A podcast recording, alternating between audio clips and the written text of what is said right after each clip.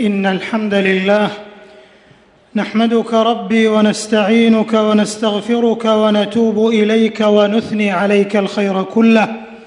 فلله حمد لا انقضاء لعهده على عد ما أسدى وقد قصر الشكر. ونسأله الغفران عن كل فارط وعمن غفى أو حط من حظه الوزر.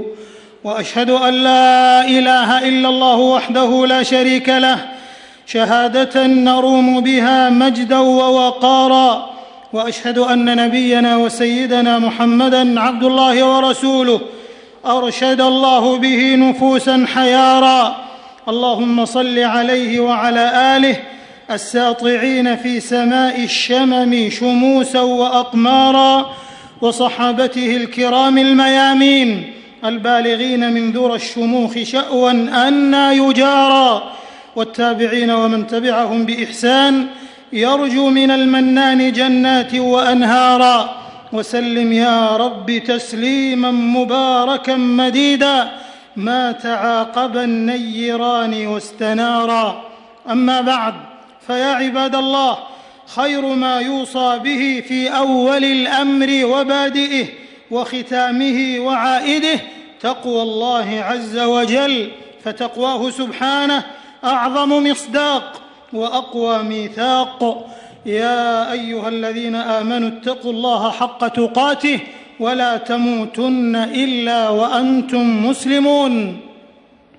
ملاك الأمر تقوى الله فاجعل تقاه عدة لصلاح أمرك وبادر نحو طاعته بعزم فما تدري متى يمضى بعمرك.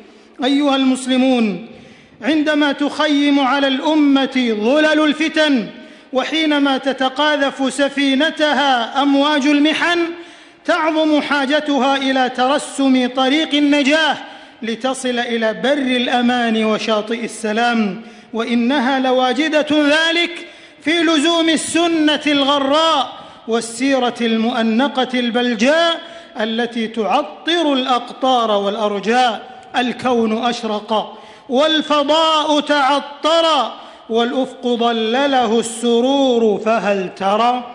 لقد بعث الله رسوله محمدا صلى الله عليه وسلم بالهدى ودين الحق بالسنة القويمة والسيرة العطرة العظيمة انطلاقا من مكة المكرمة فآمن به من العرب من آمن وهاجر بهم رسول الله صلى الله عليه وسلم إلى المدينة وأقام دولة الإسلام فأعلى الله شأنهم وأظهر أمرهم تحت راية القرآن وتبعا لرسالة المصطفى محمد بن عبد الله عليه الصلاة والسلام.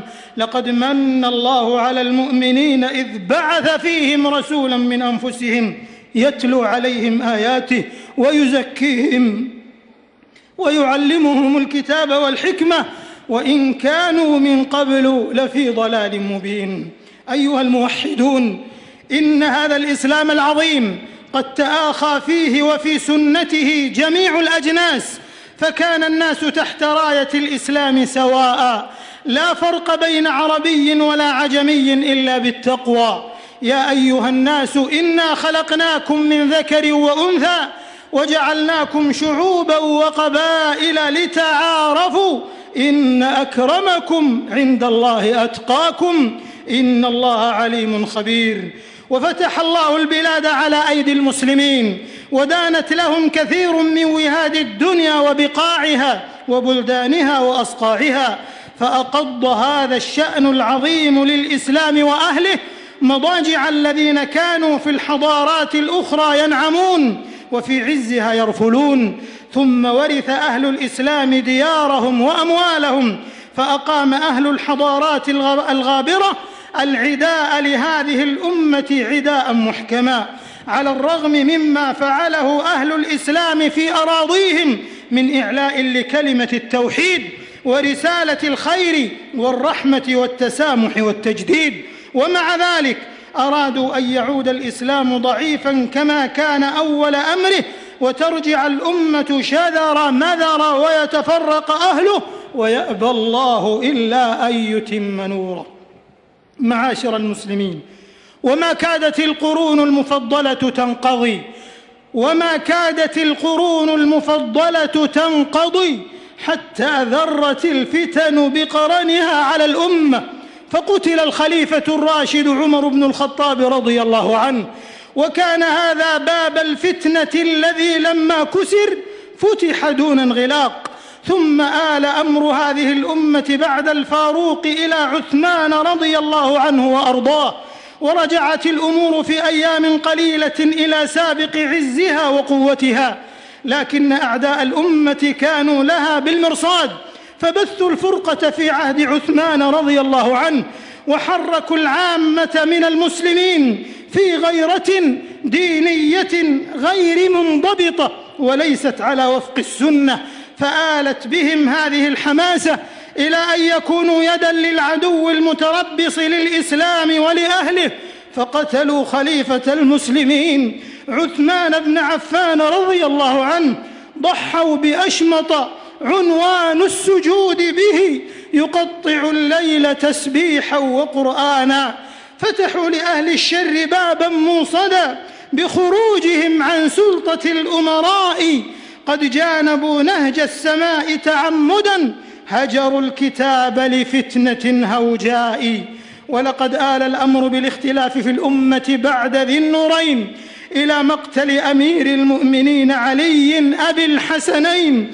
رضي الله عنهم أجمعين من ضربة من شقي ما أراد بها إلا ليهدم من ذي العرش بنيانا فاستبيحت قاعدة الإسلام ومأرز الإيمان وقتل أهلها في أيام تعد من أسوأ أيام التاريخ ثم هدم بعدها جزء من قبلة المسلمين واستبيح جزء منها بالمنجنيق بسبب هذه الخلافات في الأمة التي دبر لها العدو بليل حيث التقى الأعداء على الكيد للإسلام وأهله.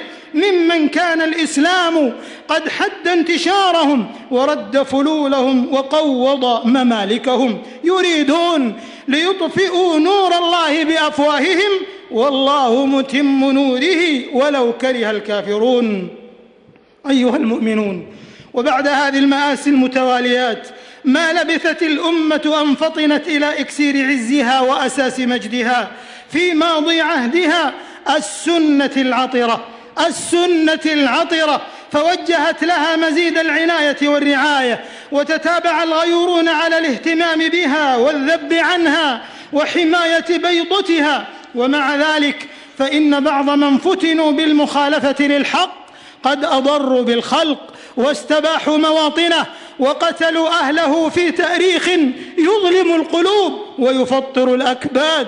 والله أعلم بأعدائكم وكفى بالله وليا وكفى بالله نصيرا.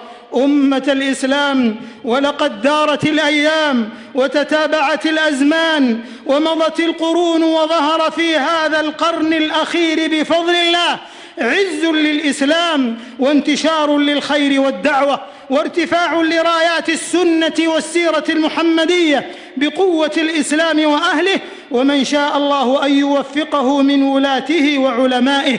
ومن أراد الله سبحانه أن يمنحه شرف الدعوة إلى هذا الدين والدفاع عنه والذب عن حياضه فظهرت للإسلام صولة وجولة وقوة في العالم وهيبة وكان من أسباب ذلك ظهور ولاية هذه البلاد المباركة وعنايتها بالسنة الغراء والسيرة الشماء حيث استتب الأمن وعظمت رسالة الأمة وصارت رسالة الإسلام التي تنبع من مكة المكرمة من قبلة المسلمين للناس قاطبة توقظ في نفوس المسلمين جميعا حب الكتاب والسنة والمنهج والقبلة وتشحذ النفوس في استعادة أمجاد سبقت والرغبة في إحياء تأريخ مجيد سلف وتحث الهمم على استعادة القوى النفسية والعلمية والاقتصادية والسياسية التي هي مقدرات دولة الإسلام والتي كانت وستظل بفضل الله اولا ثم برعاية بلاد الحرمين الشريفين وبتآلف ولاة المسلمين وعلمائهم وشعوبهم قوة راسخة شامخة. هذه القوة التي نفض عنها الغبار بفضل الله ومنته أقضت مضاجع الأعداء في زماننا من جديد وجلهم أروغ من ثعلب ما أشبه الليلة بالبارحة. فرجع العداء كسابقه في القرون الأول إلى ما كان عليه من الرغبة في تفتيت هذه الأمة وتشرذمها بدءا بتفتيت دول المشرق العربي وجعلها طوائف واحزابا. يخالف بعضها بعضا ويقتل بعضها بعضا ثم تفتيت أهل السنة والجماعة إلى أحزاب وجماعات وبث الفرقة فيهم كما بثت في عهد الخليفة عثمان رضي الله عنه وحتى يلقى المسلمون اليوم ما لقي أسلافهم من ظهور الخوارج. والفرق المختلفة من عنة ومشقة وفوضى حتى أصبح المسلمون شيعا متفرقين. وتفتتت هذه القوة العربية والإسلامية من جديد وتضعف شوكة أهل السنة والجماعة التي تفل الحديد. أمة الإيمان إن من المؤلم حقا إن من المؤلم حقا أن نرى أقواما من أبناء الملة في أعقاب الزمن والخلف قد فرطوا فيما كان عليه منهج السلف فاستقوا كثيرا من المزال من مشارب أهل الزيغ والضلال وخالفوا الأسلاف النجباء ومنهجهم البين الوضاء فقذفوا بأنفسهم في مراجل الفتن العمياء والمعامع الهوجاء وزجوا ببعض أبناء الأمة بإسراع إلى بؤر الفتن والصراع تحت رايات عمية ودعوات جاهلية في بعد واضح عن الاعتدال والوسطية وتشويه لشعيرة الجهاد في سبيل الله ذروة سنام الإسلام وضوابطه الشرعية بل وأغروهم ببعض الأعمال الإرهابية من تدمير للممتلكات وتفجير للمساجد والجامعات والمستشفيات مخالفين صحيح المنقول وصريح المعقول ومنهج السلف المصقول ودون مراعاة لمقاصد الشريعة ومآلاتها والسياسة الشرعية وهداياتها. وهذا لعمر الحق وهذا لعمر الحق هو عين اتباع الهوى وهو داهية المعاطب ونائبة النوائب. وأي نائبة أعظم من مخالفة كلام الله سبحانه وسنة نبيه صلى الله عليه وسلم ومنهج القرون المفضلة. وقد أخرج الترمذي وصححه أن رسول الله صلى الله عليه وسلم قال عليكم بسنتي عليكم بسنتي وسنة الخلفاء الراشدين المهديين عضوا عليها بالنواجذ. ولله در الإمام الشافعي رحمه الله حيث يقول يسقط كل شيء خالف أمر النبي صلى الله عليه وسلم ولا يقوم معه رأي ولا قياس فإن الله قطع العذر بقوله صلى الله عليه وسلم نهج الخوالف فاح من أفواههم لا فرق في الأفعال والآراء ألأجل كرسي الزعامة أنتم تتسابقون تسابق الجهلاء. قال العلامة ابن القيم رحمه الله أول مراتب تعظيم الحق عز وجل تعظيم أمره ونهيه ويكون المؤمن بحسب هذا التعظيم من الأبرار المشهود لهم بالإيمان. وقال الإمام الشاطبي رحمه الله المقصد الشرعي من وضع الشريعة إخراج المكلف عن داعية هواه حتى يكون عبدا لله اختيارا كما هو عبد لله اضطرارا. إن الهوان هو الهوى قلب اسمه فإذا هويت فقد لقيت هوانا. معاشر الموحدين وإذا كانت المآسي تلفح وجه الأمة في كل شبر وواد وفي مختلف الأصقاع والوهاد. فليس أرجى ولا أنجى من تلمس نهج السيرة النبوية والسنة المحمدية على صاحبها أزكى سلام وأعطر تحية. فهما وأعطر تحية فهما مناط العز والنصر وأجلى لغات العصر حيث يؤصلان للأمة العلو والتمكين واسترداد سابق عزها وتليد مجدها وأنى لها ذلك وأنى لها ذلك إلا بالوقوف عند هديه صلى الله عليه وسلم وسنته والنهل من معين وسلسبيل سيرته واجتماع الأمة على ذلك في نأي عن التصنيفات الفكرية والمشارب المذهبية والطائفية.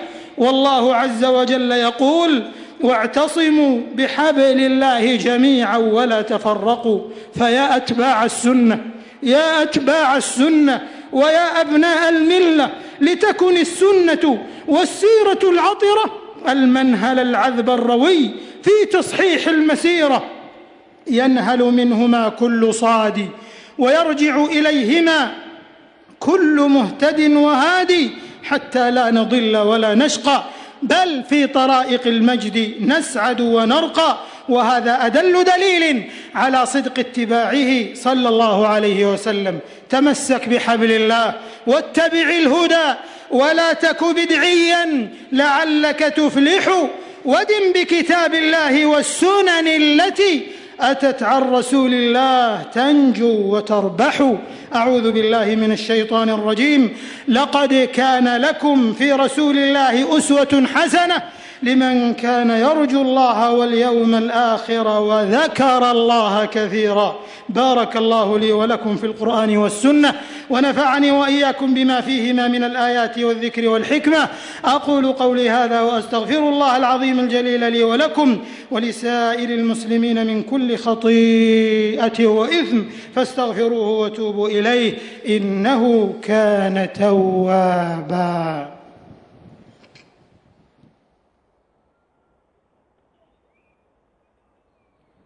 الحمد لله جعل السنة الغراء إلى مراضيه سبيلا وأصلي وأسلم على عبد الله ورسوله نبينا محمد المبجل في العالمين تبجيلا. وعلى آله الأطهار وصحابته الأبرار المفضلين تفضيلا والتابعين ومن تبعهم بإحسان صلاة وسلاما يتعاقبان بكرة وأصيلا. أما بعد فيا عباد الله اتقوا الله وأطيعوه والتزموا سنة نبيكم صلى الله عليه وسلم ولا تعصوه. تحققوا الخير والصلاح والنجاة والنجاح والفوز والفلاح. أمة السنة والسيرة. وإن من حفظ الله للسنة والسيرة أن حفظ موئلها وموطنها. فمكة المكرمة والمدينة النبوية المنورة هي منارة الإسلام ومأرز الإيمان ومحضن العقيدة الصحيحة والسنة القويمة ومركز الحضارة ومنطلق القيادة والسيادة والرعاية والريادة للعالم الإسلامي والخط الأخير في غرة الوجود الإسلامي. وخاتمة سور الدفاع العقدي والإيماني عن معقل الشريعة والسنة وعاصمتها الخالدة. عن معقل الشريعة والسنة وعاصمتها الخالدة. ورأس مال الأمة وأغلى أرباحها. هي في الأمة بمثابة القلب في جسم الإنسانية. وإنها لا تزال لا تزال مستهدفة محسودة وبالأراجيف والشائعات مقصودة. ولكن هيهات هيهات أن يزين الباطل بيننا للتفريق أو يشوه الحق فينا للتمزيق. فهي بفضل الله بيت الحضارة والكرامة والنهى من غابر التأريخ والأزمان. الأمن والإيمان صوت ضميرها والخير نبض الحق في الميزان. وإن من المؤكد اليوم أن رسالتنا الكبرى هي العمل على صيانة الأمة الإسلامية والمحافظة على أهل السنة والجماعة في كينونتهم الكبرى التي يكونون فيها على اختلاف مذاهبهم تحت لواء السنة الغراء التي يتبعون فيها الخلفاء الأربعة الراشدين بعد رسول الله صلى الله عليه وسلم. وإن بلادنا المباركة وهي تحمل لواء الدفاع عن منهج سلف هذه الأمة بل وعن قضايا العرب والمسلمين لتحتم على نفسها أن تحمي حوزة الإسلام عامة وحوزة أهل السنة والجماعة خاصة.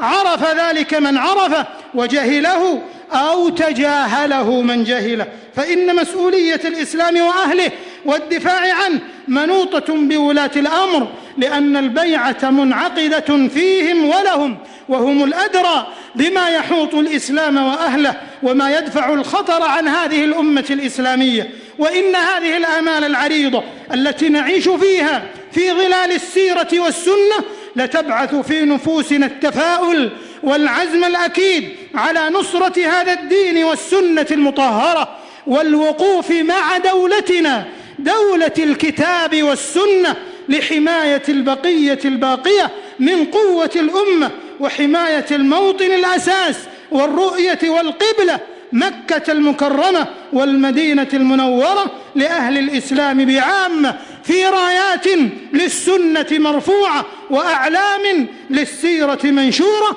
مهما كثرت التحديات مهما كثرت التحديات وعظمت الابتلاءات ولله العزة ولرسوله وللمؤمنين ولكن المنافقين لا يعلمون. هذا وصلوا وسلموا رحمكم الله على خير البرية آلا وأصحابا صلاة وسلاما عذابا كما أمركم المولى الجليل فقال في محكم التنزيل إن الله وملائكته يصلون على النبي يا أيها الذين آمنوا صلوا عليه وسلموا تسليما وقال صلى الله عليه وسلم من صلى علي صلاة صلى الله عليه بها عشرا ونهدي صلاة الله خالقنا على نبي عظيم القدر للرسل خاتم صلاة وتسليما يدومان ما سرى نسيم الصبا وانهل صوب الغمائم. اللهم صل وسلم وبارك على سيد الأولين والآخرين.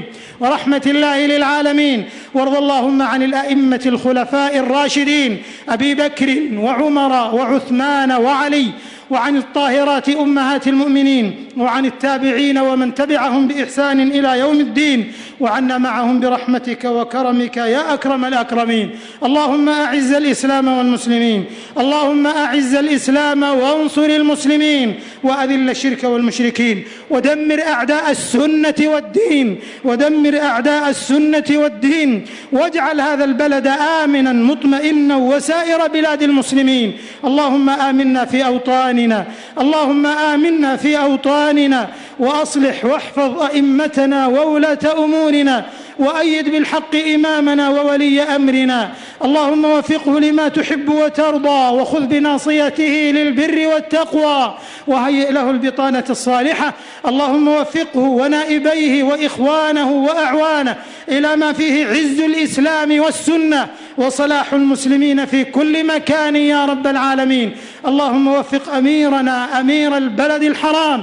اللهم خصه بالتوفيق والتسديد والعون والتأييد. يا ذا الجلال والإكرام. ووفق جميع ولاة المسلمين للعمل بكتابك واتباع سنة نبيك صلى الله عليه وسلم. اللهم اجعلهم رحمة على عبادك المؤمنين. اللهم ادفع عنا الغلا والوبا والربا والزنا والزلازل والمحن. وسوء الفتن ما ظهر منها وما بطن عن بلدنا هذا وعن سائر بلاد المسلمين يا رب العالمين. اللهم كن لأهلنا اللهم كن لأهلنا وإخواننا في سوريا. اللهم انصرهم على الطغاة الظالمين. اللهم انصرهم على الطغاة الظالمين. اللهم كن لإخواننا في العراق. يا حي يا قيوم ولأهل السنة في كل مكان يا ذا الجلال والإكرام. اللهم احفظهم والطف بهم من موجات البرد والثلج والجليد يا رب العالمين. اللهم وفق المسلمين لدعمهم والاهتمام بهم عبر مظلات موثوقة يا ذا الجلال والإكرام. اللهم إنا نسألك أن تعز السنة في كل مكان وأن تحفظ أهلها بالإسلام. اللهم احفظهم بالإسلام والسنة. يا ذا الجلال والإكرام. ربنا آتنا في الدنيا حسنة وفي الآخرة حسنة وقنا عذاب النار. اللهم أنجح ووفق أبناءنا وبناتنا في اختباراتهم وفي أمور دينهم ودنياهم وآخرتهم. يا ذا الجلال والإكرام. نستغفر الله. نستغفر الله. نستغفر الله نستغفر الله الذي لا إله إلا هو الحي القيوم ونتوب إليه. اللهم أنت الله لا إله إلا أنت أنت الغني ونحن الفقراء.